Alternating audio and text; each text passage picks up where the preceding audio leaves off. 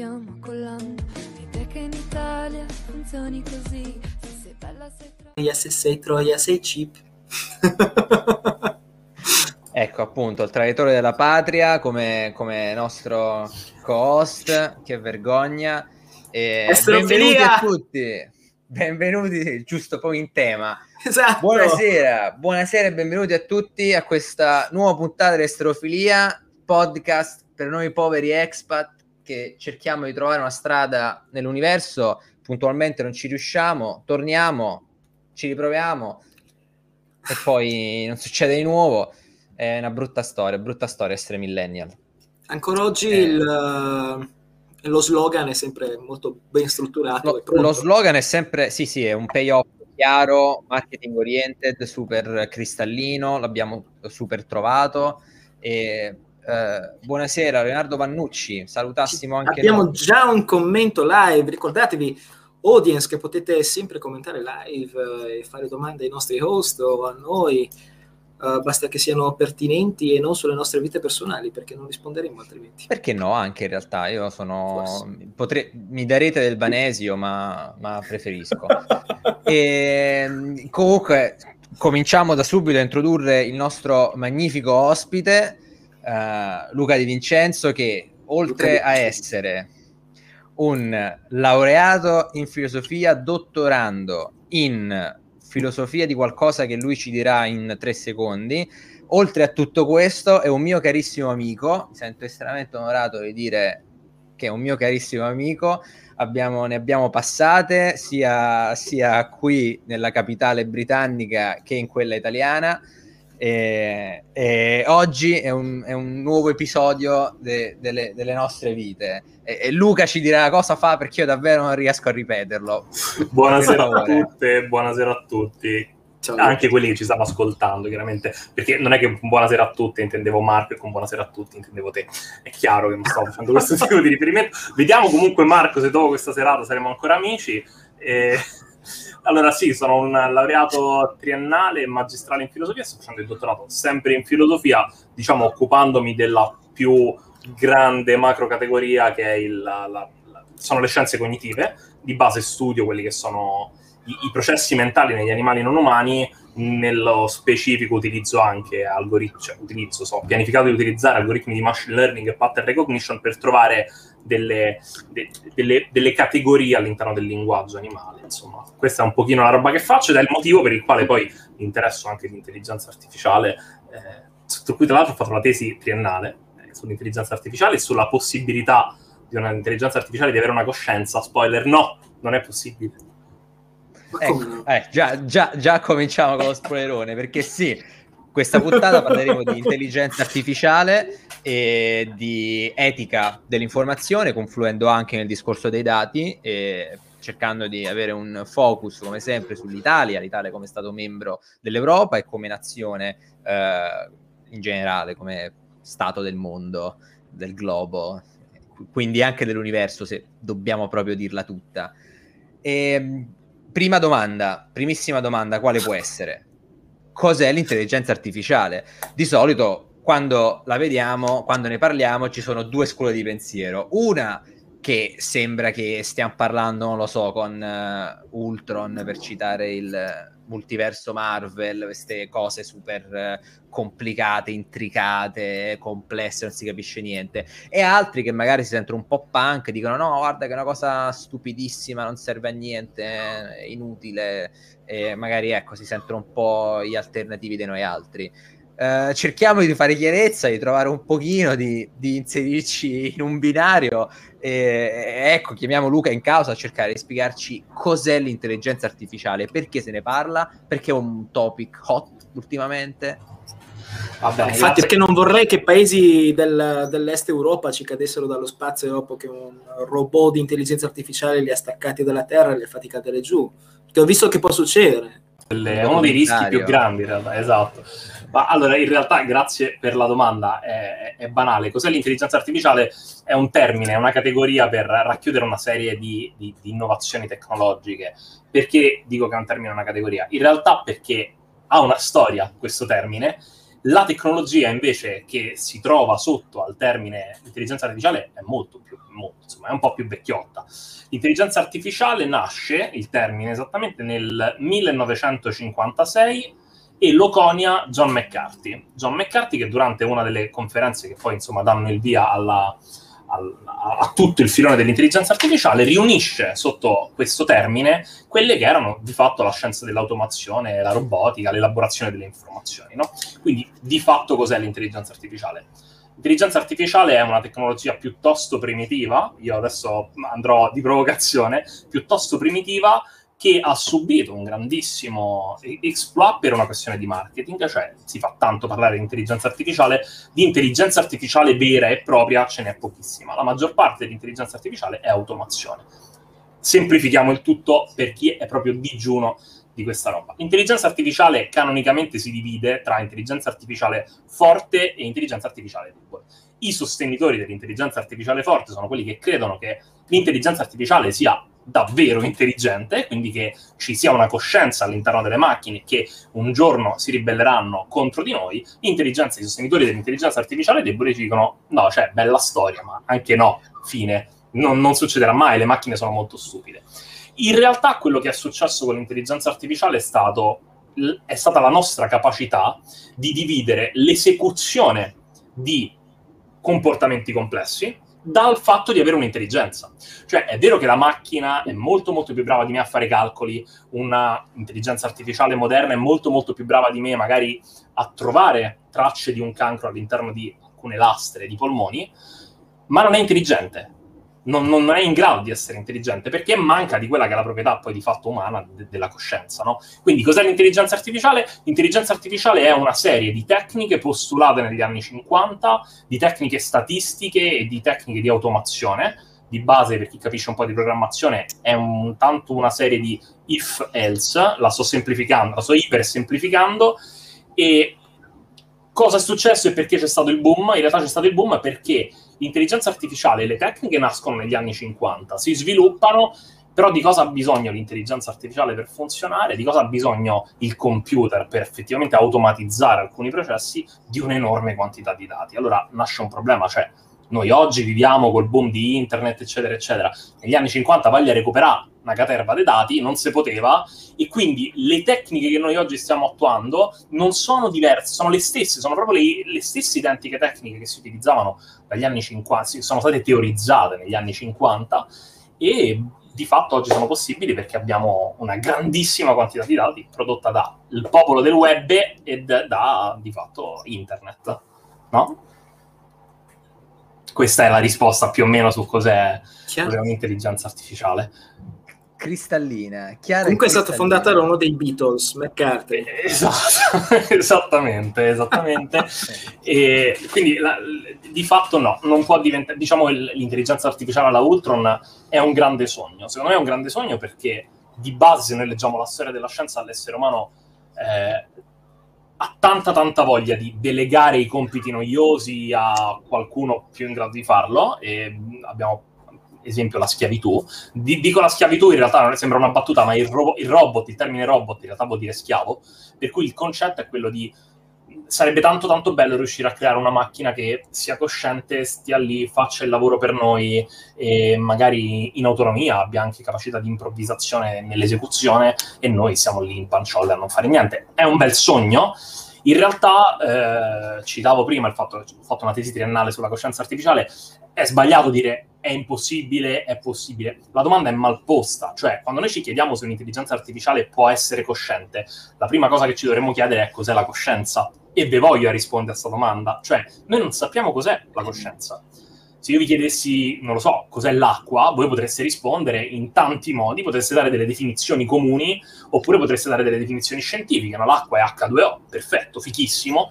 Però se io vi chiedessi cos'è la coscienza, voi potreste usare solo quella che in termine tecnico viene definita la psicologia popolare, cioè la capacità di dare delle risposte in modo comune, beh, di quello sì, possiamo dare una risposta. La coscienza è, è, uno stato in cui viviamo quando siamo svegli, fino a che non dormiamo, quando sogniamo è diversa, non sappiamo se è presente nel coma e tendenzialmente nella morte diamo per scontato che non ci sia. Bello, ma cos'è la coscienza? Cioè, prima di chiederci, di fatto, la coscienza può essere implementata in una macchina?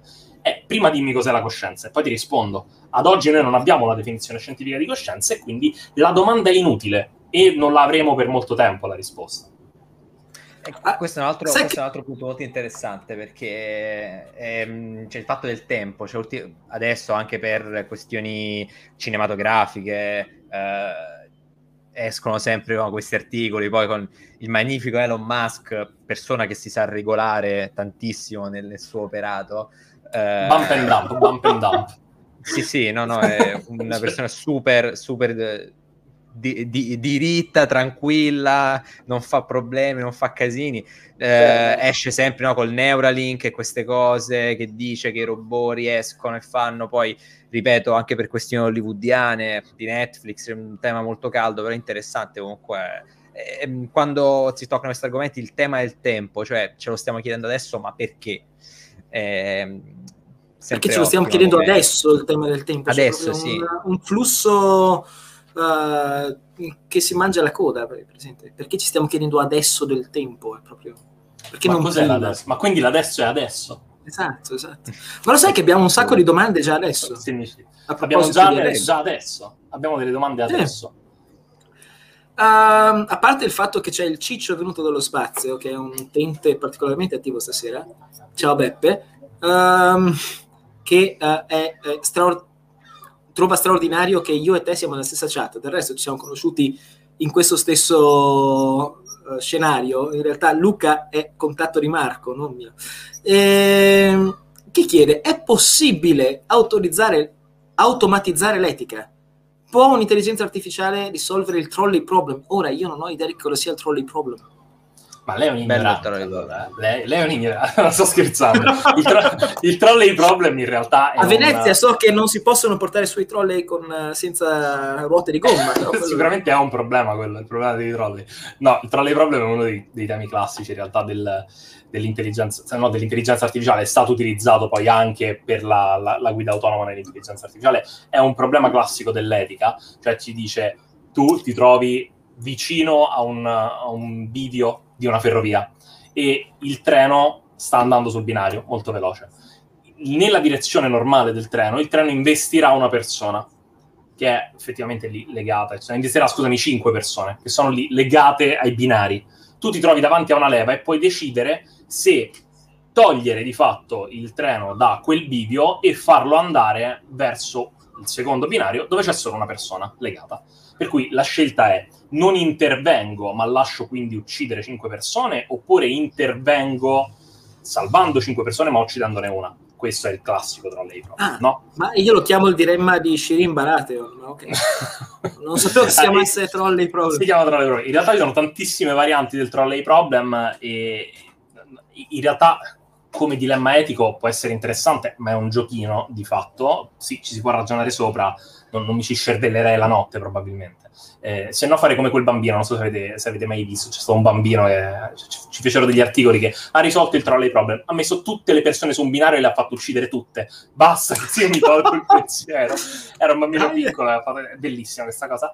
E, no, in realtà il discorso è interessante, cioè è possibile automatizzare l'etica. Questa cosa la possiamo portare su un piano un pochino più reale, cioè più reale del trolley problem, e cioè quelli che sono i tentativi che vengono fatti di automatizzare, per esempio, i giudizi in tribunale, che di fatto si basano su quello che, sì, sono, è un corpus di leggi, ma che ha dietro di fatto un'etica, una morale. No? È sbagliato uccidere, è un giudiz- in qualche modo è un giudizio morale, no? stiamo dando comunque sia delle, delle linee. Allora, è possibile farlo, è possibile farlo nel senso che possiamo far sì che una intelligenza artificiale, appunto un robot automatico, eh, possa interpretare alla lettera determinati atteggiamenti. Ma non è possibile pensare che abbia un'etica. Quindi non possiamo immaginare che un'intelligenza artificiale possa, anche io darei AstraZeneca al bambino, qui è il commento per chi ci ascolta e basta, commentano simpatico il bambino, gli darei AstraZeneca per sicurezza, effettivamente anch'io. No, comunque, qual è il discorso? Noi possiamo automatizzare sicuramente quella parte, cioè noi possiamo dare noi un'etica e automatizzare in quelle scelte. Di fatto questo potrebbe avvenire nello stesso modo per quanto riguarda il trolley problem o per quanto riguarda gli altri problemi. Esiste una logica che si chiama fuzzy logic, che si, fondamentalmente vuol dire che un'intelligenza artificiale in base a dei feedback che ottiene determinate, in determinate situazioni ottiene un, da un punteggio a determinati valori, che magari noi non sappiamo, eh, facciamo, parliamo anche di, di, automati- cioè di, di apprendimento automatico. Quindi cosa vuol dire? Che ponendo un'intelligenza artificiale davanti a tanti, tanti, tanti, tanti, tanti casi, potremmo immaginare che un'intelligenza artificiale comincerà ad attribuire dei punteggi a determinate statistiche, per cui quanto è giovane, quanto sono giovani le persone, che importanza hanno, che ruolo hanno, eccetera, eccetera. È etica? No, non è comunque etica. Per cui è possibile automatizzare delle scelte, sì, ma non sarebbero scelte dotate di un'etica. Il problema che si pone, ed è un problema che riguarda la trasparenza di come vengono programmate le intelligenze artificiali, è dell'etica di chi le programma. Certo che se io organizzo, e questo è un altro esempio reale, organizzo le immagini di Google per far sì che se cerco il termine eh, imprenditore eh, in inglese e trovo solamente uomini bianchi in situazioni di potere, vestiti eleganti, eh, c'è un problema, ma il bias non è della macchina, è di chi ha fatto di chi ha etichettato quelle immagini. Perché non trovo immagini di uomini di colore? Perché non trovo immagini di eh, donne, di donne di colore, di donne asiatiche e via dicendo, o di persone che hanno una disabilità fisica? Questo è un problema sicuramente etico, ma è un problema che riguarda gli uomini che programmano le macchine, non è un problema delle macchine. Le macchine non hanno la coscienza, quindi non possono di fatto. Ma no? in tal senso, cioè, eh, anche tu prima avevi già menzionato il fatto che l'intelligenza artificiale su, si eh, configura sui eh, dati che vengono inseriti all'interno dell'intelligenza artificiale, su big data. Esatto. Ma, eh, esatto. E in tal senso, mi parte tutto quanto un pensiero sul uh, fatto che ho sentito tantissimo parlare del GDPR e sul, del, gestione dei dati da parte degli stati a riguardo. In che maniera uh, si può collegare a questo discorso? Che cos'è il GDPR? Che, che, perché ne parlano tutti. E questa gestione dei dati, che poi serve anche per l'intelligenza artificiale, ma cioè, di che cos'è che si sta parlando? Perché... No, la domanda è interessante. Allora, in realtà abbiamo due questioni. Uno, cosa sono i big data? I big data semplicemente è una traduzione cioè possiamo tradurle, abbiamo il significato, cioè grandi dati, grandi, sì. grandi dati, e i big data rappresentano quella che fondamentalmente viene chiamata appunto la rivoluzione dei big data. Ci sono teorici che sostengono che la grande, grande quantità di dati ci porterà ad abbandonare la ricerca scientifica perché le teorie scientifiche potranno emergere da questa grande ammontare di dati. È una stronzata, non è possibile, non, non funziona così. cioè, di fatto, la grande, grande quantità di dati ci sarà solo grandi, grande quantità di dati come interpretiamo i dati dipende dalla teoria che abbiamo noi costruito dietro. Un dato di per sé non vuol dire niente. E questo è un punto.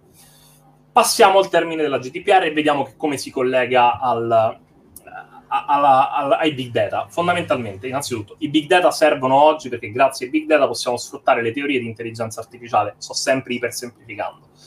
Poi da un lato abbiamo la GDPR. La GDPR è fondamentalmente il regolamento europeo per la protezione dei dati, attenzione, virgola, personali.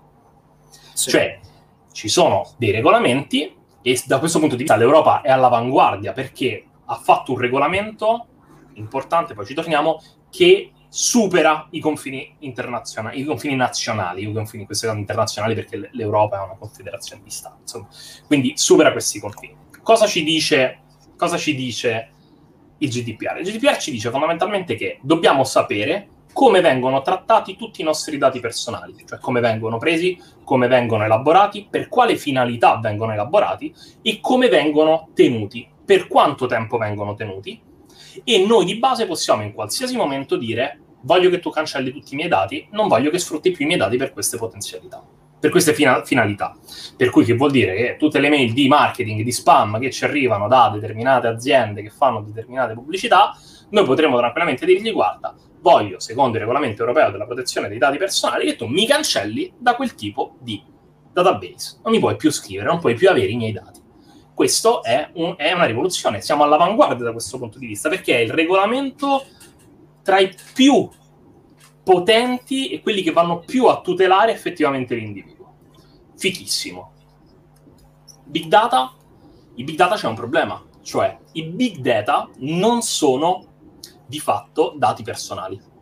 Quindi qual è il problema? Il problema è che la GDPR, che è il più, è, è il più completo, è un'opera fantastica di legge, è il più completo strumento di protezione dei nostri dati, non copre per tutti quelli che sono i dati anonimizzati, sto di nuovo semplificando, per tutti quei dati che sono anonimizzati, quindi io raccolgo un dato da te, ma questo dato io non so che viene da te, l'ho preso puro, semplice, cioè io ho visto che un utente X a cui assegno semplicemente un codice alfanumerico, fa queste operazioni su internet, non so che appartiene a te che sei nato uh, il giorno tot nella città X quindi non ci protegge da quel punto di vista, ma non protegge nemmeno per i big data, perché anche i big data sono anonimi e sono per più finalità. Qual è il problema? Il problema è che grazie ai big data io posso prendere tutta una serie di dati anonimi e in realtà risalire alla fonte. Quindi posso tornare, cioè posso fare un processo di ingegneria inversa per capire tutti quei dati anonimi e ri- a chi appartengono e quindi ricostruire di fatto un'identità. In ogni caso, questo è anche importante, cioè nonostante la GDPR ci lascia scoperti dal punto di vista dei big data, è comunque una più grandi, delle più grandi leggi. Perché è una delle più grandi leggi?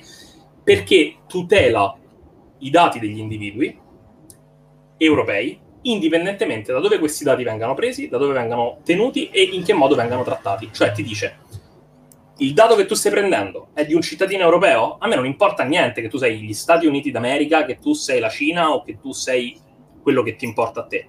Se io decido che la tua regolamentazione sui dati non è allo stesso livello di sicurezza della GDPR, tu non li puoi trattare quei dati. Quindi o ti adegui o non puoi fare mercato in Europa. È una roba forte, è una roba molto molto forte, perché ci porta a quella che in realtà dovrebbe essere, questa è un'opinione personale, quello che dovrebbe essere poi la, la, la cosa bella dell'Unione Europea, no? cioè diventare un un, passo, passatemi il termine Stato, ma uno Stato di valori più che uno Stato di confini, no? Cioè l'idea, l'idea per cui l'Unione Europea, secondo me, può uh, fare da apripista è quella che tutti gli Stati che si ritrovano sotto i valori europei, in questo caso la tutela del singolo individuo e dei suoi dati e dei dati prodotti, invece che la tutela delle compagnie che sfruttano i dati, dovrebbe poter far parte dell'Unione Europea. In questo senso nel 2005 era stata fatta una, una, proposta addirittura per il Canada, per entrare, non una proposta, era stata teorizzata l'entrata del Canada nell'Unione Europea, cosa che in realtà non farebbe neanche tanto strano perché il Canada di tutti i paesi eh, che, che, si trovano al di fuori dell'Unione Europea è il più vicino di fatto e parla anche due lingue europee, il francese e l'inglese, eh, l'inglese non più, ops, e, scusa Marco, e, eh, c'è ancora parlato, l'Irlanda. C'è ancora l'Irlanda, hai ragione, hai ragione. Eh, volevo giusto insultarti un attimo per la Brexit. sempre giustificato, sempre giustificato. Sì, no, sì, eh, no, non ho controbattute. Eh, e, e, quindi è molto molto vicina in realtà all'Europa e di fatto l'Unione Europea ha già al suo interno degli stati che non fanno parte dell'Europa come confini, perché Cipro per esempio fa parte dell'Unione Europea, ma è in Medio Oriente, e qui piccola cosa, abbiamo stati che fanno parte dell'Unione Europea e che con gli ideali dell'Unione Europea non è che c'entrano proprio tanto, tipo Polonia, cose del genere. Eh, però, insomma, noi speriamo che presto ci sia anche la Scozia, dice Leonardo Pannucci da casa. Sì, Scrivendo la Scozia L apostrofo a Scozia. A Scozia mi sembra non giustissimo. È... Non è, una, non è una scemenza, è, è una probabilità che si fa sempre più tangibile. No, infatti, sarebbe, sarebbe, fantastica l'idea di, un, di, un'Europa dei valori, soprattutto perché al contrario di quello che si possa pensare, siamo su certi temi, siamo molto più avanti degli altri paesi, molto più avanti, perlomeno siamo ma davvero anche eh, gli Stati Uniti, cioè non hanno alcun tipo di legislazione di questo tipo, cioè noi siamo in questo senso con una legislazione più solida di quella Allora, siamo sicuramente con una legislazione più solida e questo te lo posso garantire. Non ti saprei dire ne, nello specifico eh, quali sono tutti i regolamenti di protezione dei, dei, dati del mondo. Ti posso dire che sicuramente ce ne sono altri, tipo quello della, appunto, del Canada, che è molto molto simile a, a quello della, della, GDPR, tant'è che l'Europa è andata in deroga, gli ha detto voi non vi dovete ad oggi, non subito, non vi dovete adeguare subito, questo almeno qualche anno fa, alla GDPR perché bene o male siete, cioè vostra, il vostro regolamento tutela abbastanza. c'è un regolamento che io che, che conosco, che è quello del Calif- della California, che è il California Consumer Privacy Act, mm, ma non, non, so se, non credo, ma qui potrei davvero dire cazzate, che esista una regolamentazione federale degli Stati Uniti, per cui che, che sia davvero valida in tutti gli stati. E, per cui sì, cioè da questo punto di vista l'Europa sta davvero una spanna avanti, anche perché non credo, allo stesso modo, non credo che gli altri regolamenti eh, siano oltre i confini nazionali, cioè credo che valgano tendenzialmente per i confini nazionali, ma mh, non sono un esperto. Lavoro con la GDPR, cioè devo, devo, devo, innanzitutto rispettarla. La GDPR la dovremmo conoscere in quanto persone che, tra l'altro, o, o, oltre che come magari persone che raccolgono i dati, ma per tutela nostra, però sì, mi, mi capita in realtà di, di, di, dover lavorare anche in ambito, eh, in ambito, sanitario, là diventa più stringente perché per quanto riguarda la protezione dei, dei, dei, dati personali sanitari i regolamenti sono ancora, ancora più stringenti, però ecco, cioè, da questo punto di vista è fantastico, è penso il più completo. Abbiamo un'altra domanda, leggo Michele Martinazzo ci chiede solo da questo punto di vista cioè, da ogni punto di vista stiamo una spanna avanti, nel senso l'Unione Europea è avanti da tutti i punti di vista. Ma allora, so, per a livello di armamenti nucleari no. Beh, innanzitutto, è una cosa così carina, divertente. Eh, avete presente no, quando si prende in giro la burocrazia italiana? Eh, questo fun fact: per questioni burocratiche, noi abbiamo ancora non, cioè, dismessi ma non venduti i carri armati della prima e seconda guerra mondiale parcheggiati al nord Italia in un grandissimo parco, il che fanno dell'Italia la nazione con il più grande esercito di carri armati dell'intero mondo. Cioè, raga, è pazzesco. C'era, ce n'era uno dietro Santa Marta a Venezia quando prendevo eh, il vaporetto per andare in stazione. Sì, è vero, madonna, sì, cioè, sì c'era, c'era un grande parcheggiato bellissimo. Sì, sì, e considerate che adesso, adesso, stanno cominciando tipo a venderli a pochissimo, perché cioè, sono ancora buoni, eh, non funzionano, però per questioni burocratiche non li Ma hanno... Ma quello mi arrabbia se lo vendono a Santa Marta, cioè, allora, in realtà, da, da, da, ogni punto di vista, c'è un libro interessante che chi, chi, vuole comprare consiglio, si chiama Connectography, di Paraccanna, se non sbaglio, eh, che per esempio fa vedere come la più grande movimento, cioè il più grande movimento... Ce l'hai, ce l'hai. Vedo che ti stai allungando per prendere... Eh, eh, eh ce l'ho, ce l'ho qua in libreria, l'ho portato Ma... specificamente in Olanda. Ma ce l'hai e l'hai letto, ce l'hai e basta? Allora, bam, bam, bam lo sta leggendo, lo sta leggendo. Adesso è un attimo no, risposta. Sì, c'avevo segnalibro, adesso è sceso giù. È, è bellissimo. Non devi giustificarti con noi. no, è bellissimo, ma fa vedere come in realtà... consigliato Soriani. Allora, è interessante, l'idea da cui parte è che eh, fondamentalmente chi governerà il mondo del domani sarà il, chi investirà di più in infrastrutture e chi sarà più interconnesso. Parla poi del fenomeno delle megacities, cioè città che si espandono al punto di unirsi. E in realtà, se tu vai a guardare le connessioni, soprattutto per quanto riguarda i mercati, la maggior parte delle connessioni avviene in Europa. Noi siamo molto, molto forti da quel punto di vista. Cioè, togliete l'Europa, avete fatto un cazzo di casino. Eccolo, eccolo questa è una delle... Esatto, per chi non sta vedendo, sta, cioè, in realtà eh, in questo momento è inquadrato un, un grafico eh, di, di, quelle che sono le connessioni mondiali e l'Europa ha un ruolo ancora importantissimo. Possiamo dire che l'economia mondiale si regge anche sugli scambi che avvengono in Europa. No, non solo da quel punto di vista è avanti personalmente, quello che, che, che, credo io, per quello che conosco, sono sicuro che si trovi avanti. Per quanto riguarda l'intelligenza artificiale che citavamo prima, l'Europa è stata una delle... è stata l'Unione Europea eh, è stata da apripista anche nella regolamentazione di come deve essere strutturata un'intelligenza artificiale. Io la trovo una cosa bellissima, cioè deve essere etica, trasparente. Io devo sapere l'intelligenza artificiale come è stata programmata, come gli arrivano i dati, come vengono processati e l'output che viene in che modo. E se non è etica e se è un mina- una minaccia potenziale per l- i cittadini europei, possiamo bandire quel tipo di intelligenza artificiale dall'Europa e tu non la sviluppi più questo apre tutta un'altra serie di problemi, perché poi a quel punto lo Stato che è meno etico potrebbe progredire più velocemente rispetto allo Stato che è più etico, ma preferisco vivere in uno Stato che è più etico, come appunto far parte insomma del, dell'Unione Europea. ci chiedono, ma allora il professor Seldon non è servito a niente? E non so se sia quello di Back Bang Theory, il professor non so Sheldon. chi sia, eh, se è Sheldon, non so ma non chi era- sia il non so. professor Seldon. Non neanche io, non, non lo so. Ottimo, No, no, no. andiamo oltre. Sì, know, possiamo- don't know. Possiamo chiedere una chiarificazione, ma nel frattempo Michele Martinazzo ci chiede: progetti tipo Wikileaks sono destinati a perire causa regolamentazioni sempre più stringenti? Questa è una domanda molto interessante, Ah, infatti, effettivamente. infatti. Bravo No, Michele, allora- grazie. In realtà vi rispondo con quello che è una, del- con una delle massime del- de- della cyber security, in realtà, cioè il pro- quando tu ti trovi davanti a dati, la domanda non ti- che ti devi chiedere non è quando, cioè non è se verranno liccati, ma quando, cioè quando è che io avrò un breach all'interno della sicurezza.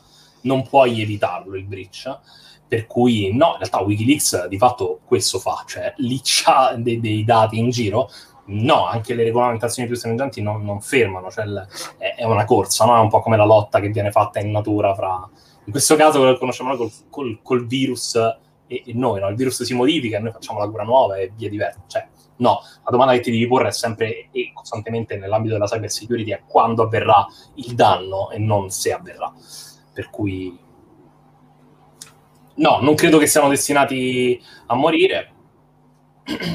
Leonardo quando ci chiede, me la, faccio, me solo la domanda, io faccio il massimo per rispettare la GDPR, nel frattempo Facebook e altre realtà meravigliose mi fanno bucare il profilo. L'Europa è forte con me e la sciva con i big. Come la mettiamo? È un problema, è evidente un problema di governance, della gestione, e- ma se non ricordo male, forse proprio in Europa, non mi ricordo, c'è un...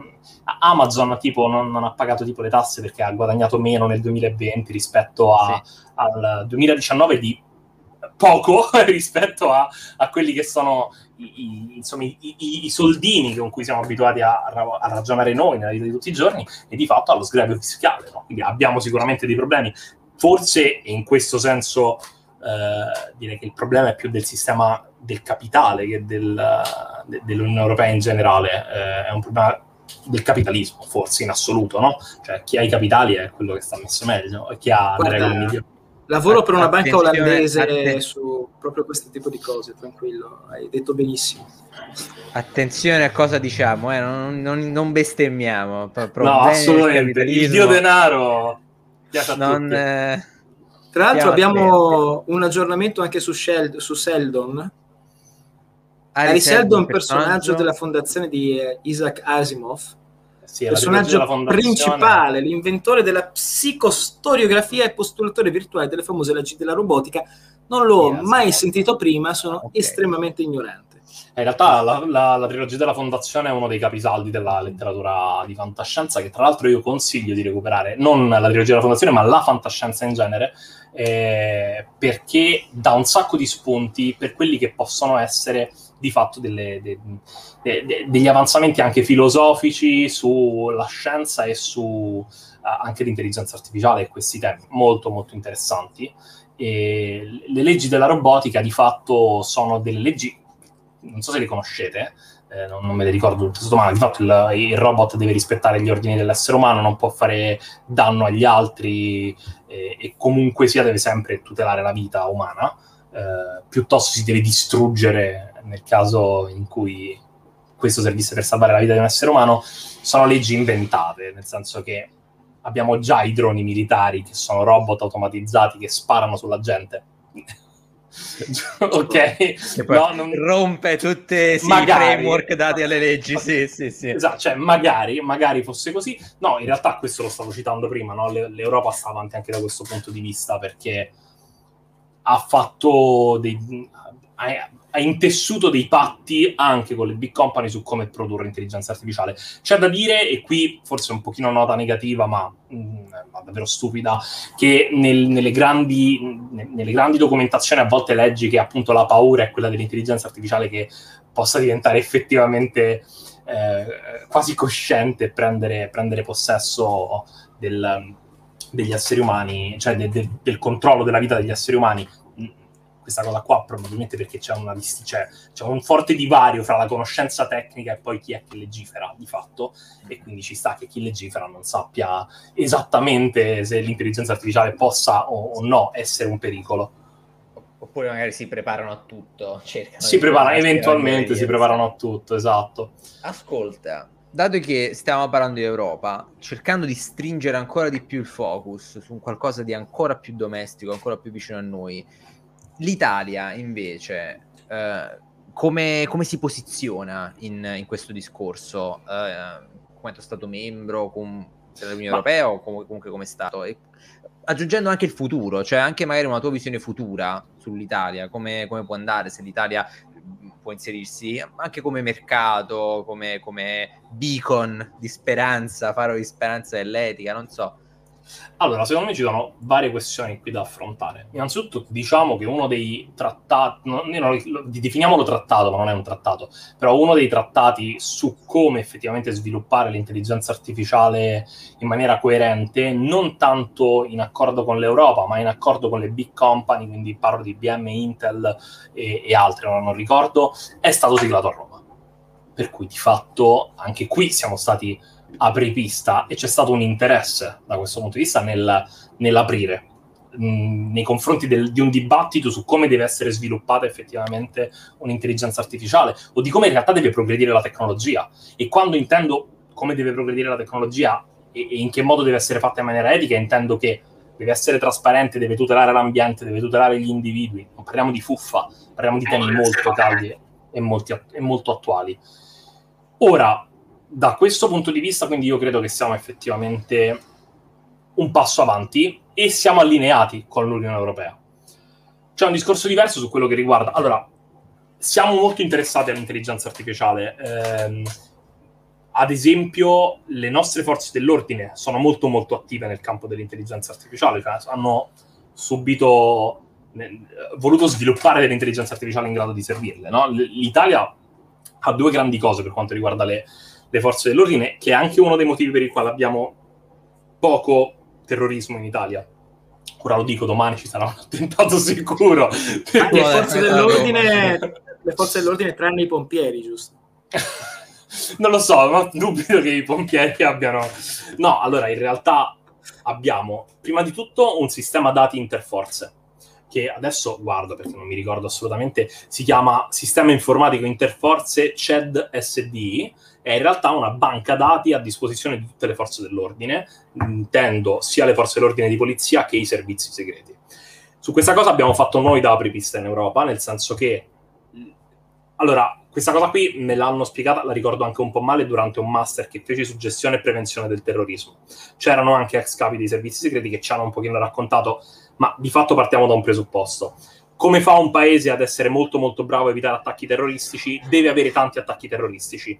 E noi abbiamo avuto, negli anni di piombo, quando ci diceva bene, circa 270 attentati terroristici interni, interni perché non, erano, non venivano da fuori, ce li facevamo da soli. E questa cosa in realtà ha addestrato, cioè ha creato dei protocolli nel tempo. È il motivo per il quale noi siamo molto molto bravi a identificare quelli che sono i rischi per la sicurezza e in realtà a sopperire a questi rischi. Quindi di fatto abbiamo avuto molti più attentati di quello che si pensa e questo ci ha addestrato.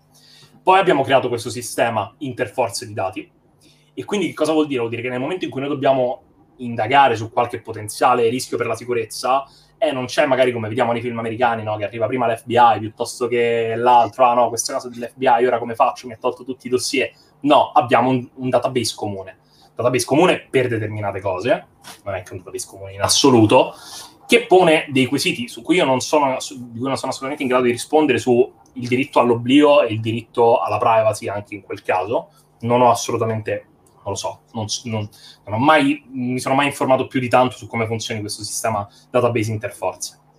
E quindi questo è un punto.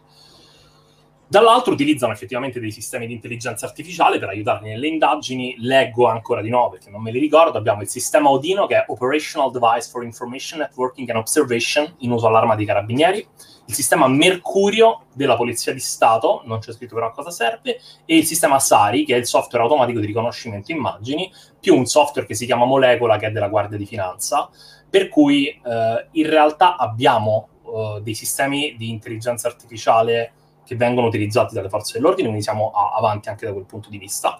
E un'altra cosa che c'entra poco in realtà su una delle tecniche, su, sì, fun fact del, dell'Italia per sopperire al terrorismo è il fatto che ehm, per tutti quei casi che non sono di, di persone che sono potenzialmente terroristi, che non, um, non sono cittadini italiani, noi è, è, il motivo per il quale molte forze dell'ordine, si, cioè, molte forze dell'ordine, o perlomeno all'interno dei servizi eh, segreti, ci fu un, um, non un ostruzionismo, ma erano cauti quando si proponeva la, lo Ius Soli, è perché una delle armi potenziali contro il terrorismo è il fatto che se non sei cittadino italiano io posso esiliarti, posso mandarti fuori, posso bannarti dal mio Stato, anche in forma preventiva in alcuni casi. E questa cosa qui, cioè nel momento, effettivamente se voi guardate in Francia, in Francia vabbè, è una situazione diversa, però tantissimi casi terroristici sono di seconde generazioni, cioè persone che nascono lì. Quindi una delle, for- de- delle, delle armi che abbiamo è l'esilio. L'altra è il fermo, prote- il fermo uh, preventivo, cioè noi possiamo bloccarti e fer- diciamo metterti in fermo se ho sospetto che tu abbia effettivamente delle intenzioni di terrorismo, posso metterti in fermo e mentre ti tengo infermo per un non mi ricordo quanto tempo, posso continuare a fare indagini su quel caso. Quindi siamo molto avanti da questo punto di vista su, per quanto riguarda la tutela e il servizio, cioè la, il servizio di tutela alla nazione, siamo tra gli stati davvero più, più avanzati. I nostri, i, i, i nostri la, la, nostra marina fa da, uh, da, a destra i marines americani, cioè questa è per cui... Ma Eh già. Eh già. Comunque... Per quanto riguarda l'intelligenza, scusami, finisco, in realtà mi ricordando una cosa, per quanto riguarda l'intelligenza artificiale in assoluto, cioè lo sviluppo dell'intelligenza artificiale, credo che qua abbiamo un altro piccolo problema, per cui sull'Italia non saprei dirvi nel dettaglio, però l'Italia è un tessuto eh, economico fatto prevale- prevalentemente da piccole e medie imprese. Quindi la domanda che io mi chiedo è le piccole e medie imprese che dati hanno a disposizione per sviluppare quali intelligenze artificiali? Per cui potremmo rischiare di rimanere indietro da questo punto di vista, nel senso che io per fare intelligenza artificiale ho bisogno di tanti dati. I tanti dati ce l'hanno le big company o comunque le grandi aziende. Il piccolo medio può pensare di automatizzare, quindi utilizzare sicuramente la marketing automation piuttosto che un chatbot e via dicendo per alleggerirsi il carico, per sviluppare intelligenza artificiale vera e propria, per fare calcolo predittivo, non lo so, forse la vedo, qui la vedo ardua, però bisogna, bisogna, bisognerà cambiare ottica, bisognerà cambiare visione. Cioè, quando vuoi, e secondo me è utile virare sull'intelligenza artificiale, quello che devi fare è chiederti, ok, mi servirebbe questo prodotto, come vado ad acquisire questi dati e quindi fare un programma in realtà aziendale atto a. Per cui non lo so, bisognerà vedere quanto effettivamente verrà, verrà passata questa, questa, questa cosa di fatto. Ma infatti mi ricollego con uh, una domanda che abbiamo ricevuto, oltre a uh, un ringraziamento ai cyber carabinieri da parte di Biagio Mattiuzzo, uh, ma anche Bianca Ferrazza ci chiede della partnership di Amazon Ring con i dipartimenti di polizia negli Stati Uniti, che ne pensate? Credo che possa anche essere collegabile a quello che stai dicendo tu adesso. In, in allora, innanzitutto gli Amazon Ring dovrebbero essere quelli che aprono e chiudono la porta in automatico, se non sbaglio. Credo, eh, non, non, ho idea. Uh, non sono... Credo siano dei dispositivi che, abbiano insta- che pos- tu possa scegliere di installare all'interno forse della casa per far sì che quando ti deve arrivare il fattorino ti apre la porta, entra il fattorino e poi esce e richiude, credo. Non lo so. Se dovesse essere quello, faccio una battutaccia. Cioè, visto la polizia americana, penso che sia un'ottima partnership, così smettono di rompere le porte. Questo però... Perché non lo so, cioè, penso sia davvero. Eh, sono argomenti complessi, no? Nel senso che dipende, non so come funziona la parte, non ho assolutamente dati per poter, uh, poter parlare, per poter argomentare. Posso fare opinionismo, soprattutto facendo ipotesi, ma l'opinionismo è una cosa che io ab- aborro. Eh, però facciamo opinionismo, sti cazzi. mi farò schifo e faremo opinionismo non lo so, cioè vorrei sapere in realtà come funziona di più questo tipo di accordo, cioè comunque bisogno di un mandato per entrare in casa della gente, ammesso che io abbia capito cosa sono gli Amazon Ring, questa è tutta una grande ipotesi, un esperimento mentale, eh, per cui serve un mandato per entrare piuttosto che sotto segnalazione del proprietario, non lo so, dipende, vorrei sapere di più. Questo mi interessa, è un argomento di cui parlare sicuramente. E in aggiunta, ritornando sull'originario seminato, abbiamo parlato del, del futuro dell'Ita- de, dell'Italia e di come si pone uh, all'interno del, di questo tipo di politiche. Ma adesso siamo in un'epoca Covid, post-Covid, in cui è stato elaborato il Next Generation European Union, il Recovery Fund, questo piano enorme di aiuti comunitari dell'Unione Europea, anzi, perché la comunità europea non esiste più, che dovrebbero essere dati come primo beneficiario all'Italia e che appunto a giudicare da quello che si vede sui giornali, il governo Conte 2, il governo Draghi hanno sponsorizzato ampiamente ovunque che oltre a sostenibilità, giovani ed altre priorità ci sia anche appunto um, una particolare attenzione verso le tecnologie sì, e la allora, digitalizzazione.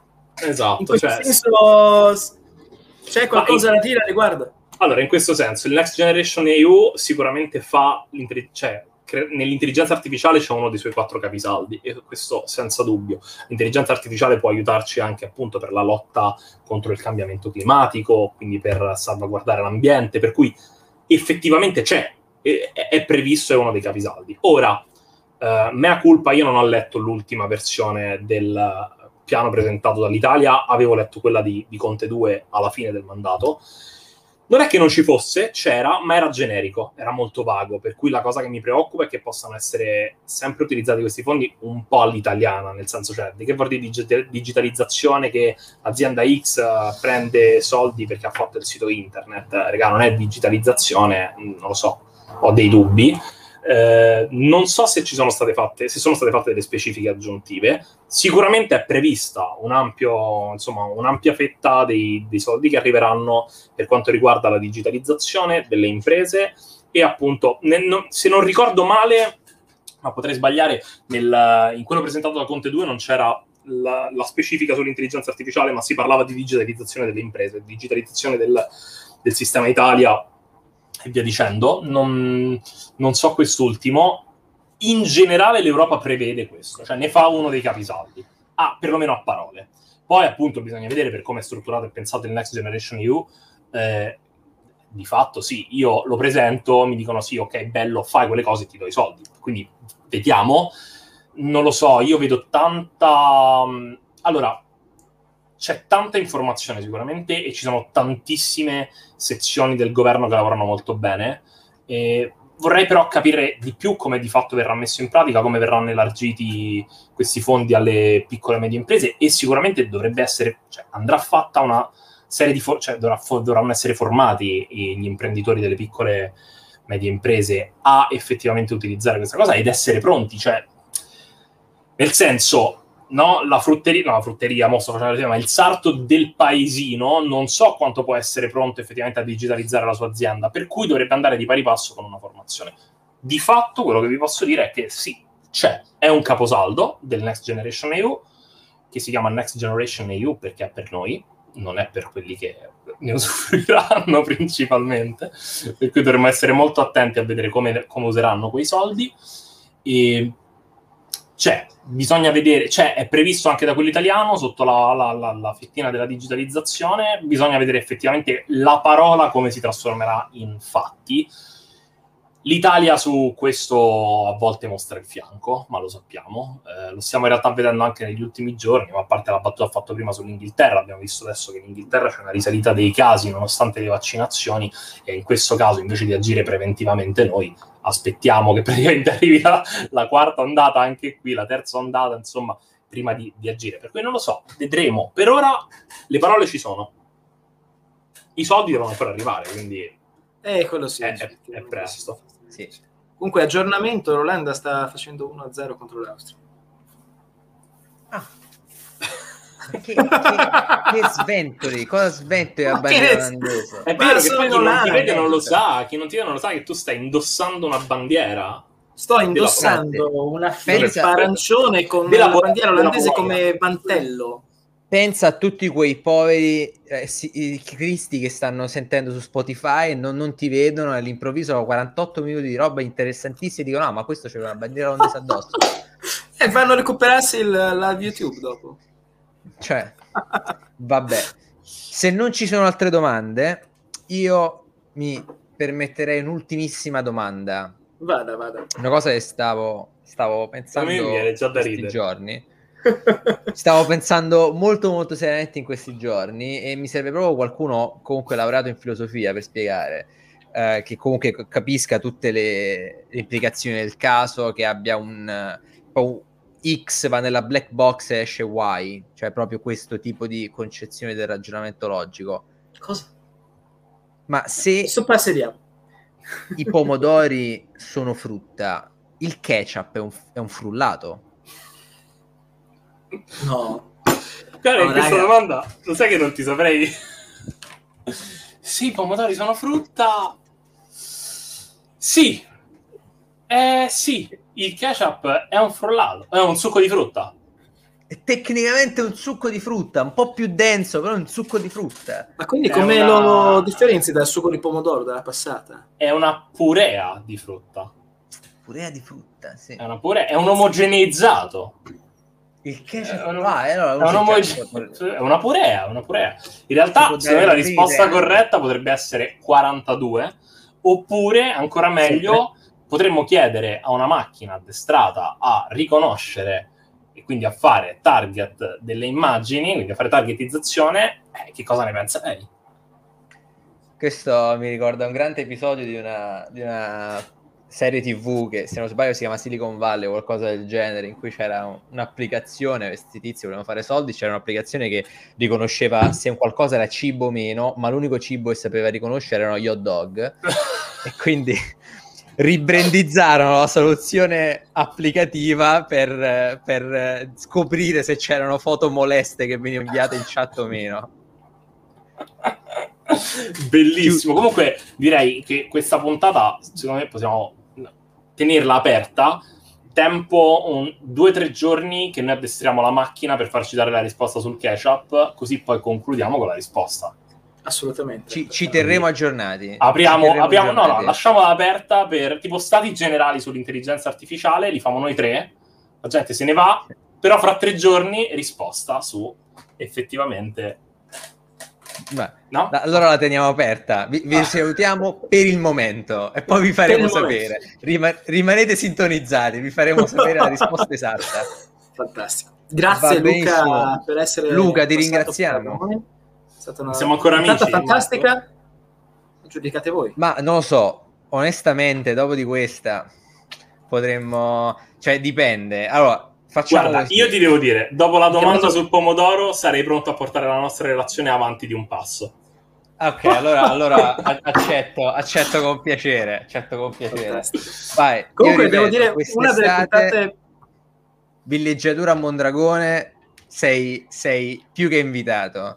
Perfetto, così se qualcuno ci vuole uccidere, sa dove ci troverà. Sì, ci troverà a Mondragone, fare la villeggiatura. E questo è uno degli episodi in cui non ho potuto mettere tutti quanti i commenti, purtroppo, perché sono stati così tanti che sarebbe stato troppo. È stata e... la parte, puntata più partecipata che abbiamo avuto in realtà a livello di commenti. Bellissimo, Molto bellissimo. Bene, Ringraziamo tutti, tutto il nostro pubblico per i commenti. Leonardo, LDS, Bianca, Michele, Biagio, il ciccio venuto dallo spazio. Cioè... il nome più bello sì, su YouTube che abbiamo mai visto, by the way. Cioè lo volevo dire, non volevo interrompere prima. Vi ringraziamo tutti, grazie delle domande, grazie alla partecipazione, mille grazie Luca di essere stato nostro ospite di tutto il discorso. Noi ci salutiamo e vi aspettiamo per l'ultima puntata della prima stagione, prima della pausa estiva, mercoledì, non prossimo, quello ancora dopo. Grazie Luca, è stato forse il nostro ultimo ospite, vedremo se la puntata prossima avremo un ospite o meno, ci dovremo organizzare, ma eh, magari vorremmo Sorpresa. che tu tenga questo primato.